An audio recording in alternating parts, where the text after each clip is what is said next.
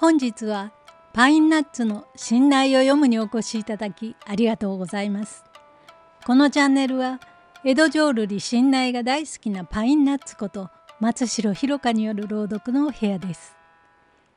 信頼は江戸時代に大流行した三味線音楽江戸浄瑠璃の一つで当時の世相を反映した物語を語りと歌で綴る芸能です。このチャンネルでは古書を紐解き節はつけずに朗読で信頼をご紹介いたします。なお信頼の一部には今日から見れば不適切な表現が含まれる場合がありますがその歴史的な価値を踏まえ書かれている表現のまま朗読いたします。それでは信頼の世界へご一緒しましょう。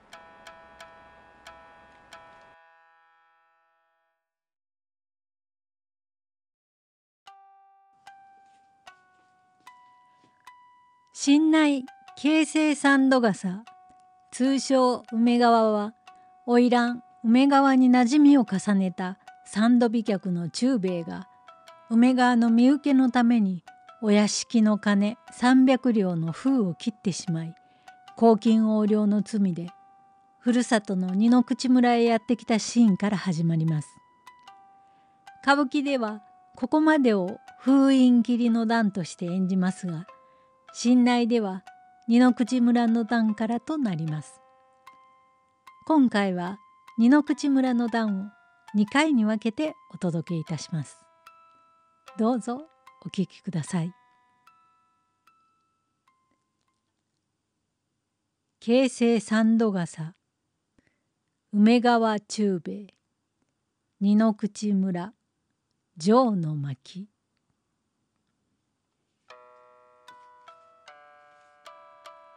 住める世の掟正しく機内金国に追ってかかり中にも大和は小国とて十七軒の飛脚問屋あるいは巡礼古手会石器ぞろに化けて家々を覗きのからくり飴売りと子供に飴を眠らせて口をむしるや罠の鳥網代の魚のごとくにて逃れん命はなかりけり。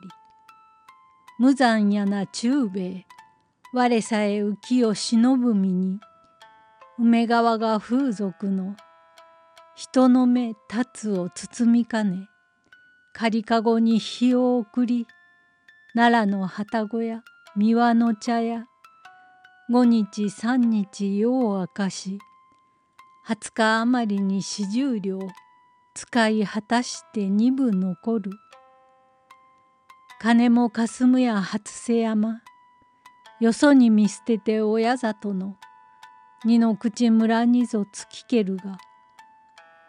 これお梅ここは我が生まれ在所。二十歳まで育って覚えしが。師走の端にこのごとく。諸肝心諸は金土。春とてもないこと。あれあそこにも人が立っている。のはずれにも二三人。どうやら胸騒ぎがしてきた。四五丁行けば本の親、孫右衛門の家なれども、普通といい警母なり。このわらぶきは中三郎をとて下作当てた小百姓腹の内からのなじみ頼もしい男。まずここへと打ち連れ中三郎宿にか久しゅうお目にかからん」とずっと入ればかかうとおぼしく「誰でござるぞこっちの人は」今朝から庄屋殿に詰められ今は留守でござる。という中三郎殿におかか様はなかったがこなたは誰でばしござるぞ。ああ私も三年後に嫁入りして前方の知り人はどれがどうとも知りませぬ。いや本に皆様はもし大阪ではござらぬか？この後の孫右衛門様の息子忠兵衛殿と申すが大阪へ養子にいて形成こうて人の金を盗みその形成連れて走られたと言うて大官殿よりきついご戦議。孫右衛門殿はとうに親子のきゅうりを切り構わぬこととは言いながら真実の親子なれば年寄っての気苦労こっちの人は馴染みのことあればもしこの辺をうろたえて見つけられては愛しいことと内外へ気をつけられる。庄屋殿からは呼びに来る寄り合いの印番のと石器しわすにこの在所は形成ごとで煮え返る。名の歌てのお形成殿や。と知らねば遠慮もなかりけり忠兵衛ははっと思いああいかにもいかにも大阪でもその鳥沙汰我らは夫婦連れにて年ごもりに三宮の志懐かしさによりましたちょっと呼んできてくだされ立ちながら会うて帰りたい。大阪者とは言わずに頼みます。と言いければ、うん、さては行こう。年頃そうな。行って呼んできましょう。去りながら蒲田村のご道場へ今日のお寺のお下り毎日のお談義。さっきからすぐにお道場へ参られたもしれず燃えさしの下差しくべてくだされ」とたすきがけして走りゆく。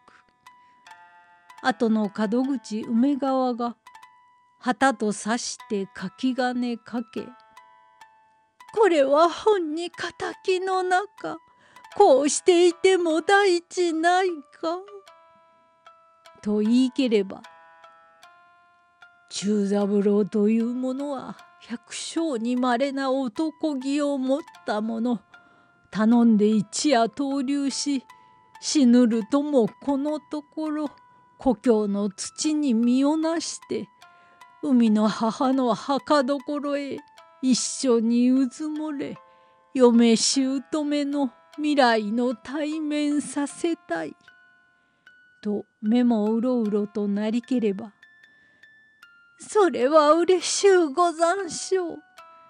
去りながら私がトトさんカカさんは今日の六条の術屋町定めしこの間より戦議の人が行きつらん。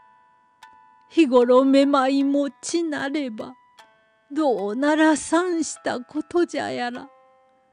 ま一度今日の二親に一目を追って死にたい。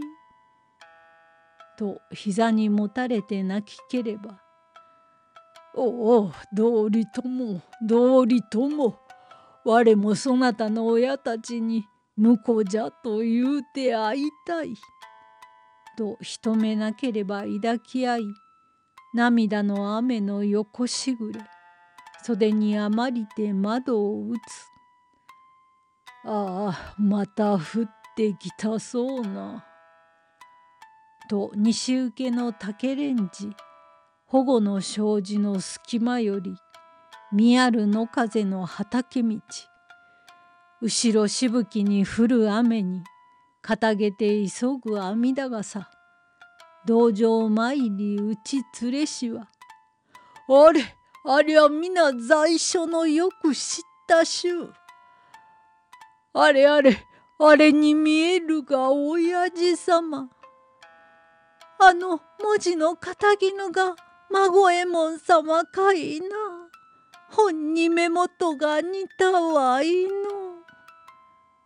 それほどよう似た親と子の言葉を交わされぬ。これも親の恩鉢ぞや。お年もより足元も弱られた。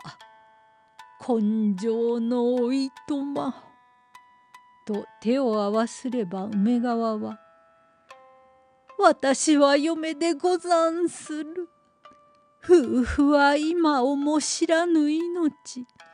百年のご寿命過ぎて後未来でお目にかかりましょう。と口の内にて独り言もろともに手を合わせむせび入りてぞ嘆きける。新内梅川中兵衛城の巻をお届けいたしました。いかがでしたか？城の巻では逃避行の2人のやり取りが描かれ二の口村に着いた中兵衛が懐かしい故郷や人々を物陰から眺めるシーンとなり下の巻では寒空の下白氷に足を取られた年老いた父親と身分を偽った梅川とのやり取りが続きます。どうぞお楽しみに。おやかましゅうございました。